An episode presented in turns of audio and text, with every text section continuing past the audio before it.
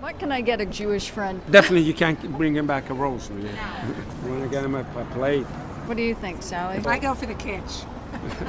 This is kind of kitsch, don't you This think? is Yeah. look. This is the Pope. He made these two popes. What, what are your best sellers here? It depends. If you're at the Colosseum, you sell more tiny Colosseums. If you're at St. Peter's, you sell more rosaries, crosses. From here, I'm going to go next week on top of the Capitol Hill.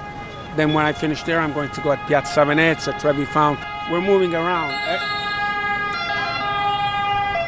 We're having now a, a difficult time with the city government that we have now. They want to take these things. They say that they're not nice for the city. What, these trinkets?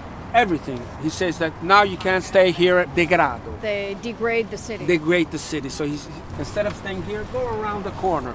I'm not a prostitute that I must hide myself. My father used to do this profession. His father used to do the same profession. Passed down generation. If you go there, you'll find my son. Everybody Jewish. Everybody is Jewish. But Okay. we're so democratic that who represents us is the only Catholic in, in 65 of, of people that are doing these things. What do you mean by that? We call him the president that decides it's for everybody. He's Catholic. Why, why is your president Catholic? Because if you make you put together two Jews, you'll have three ways of, uh, of thinking. So that's why we made him. he- anciently, the Pope, to let you live, you had to work in front of the church and sell the imagine of the saints. Images, right? Images, yes. Yeah. Santini, you see. So after time, after time, after time, it became a profession because we were not even allowed to study. Only in the ghetto, in the morning, you can come out. And when they had the vespri, the mess for the dead people, you must go inside once again in the ghetto. We're talking about before Italy even became a nation. This is the most ancient community of the world, but it's also one of the smallest. They took away 1,085 people. They came back only in 12 or 14. My grandfather had a friend that was inside the Vatican. He used to make bread.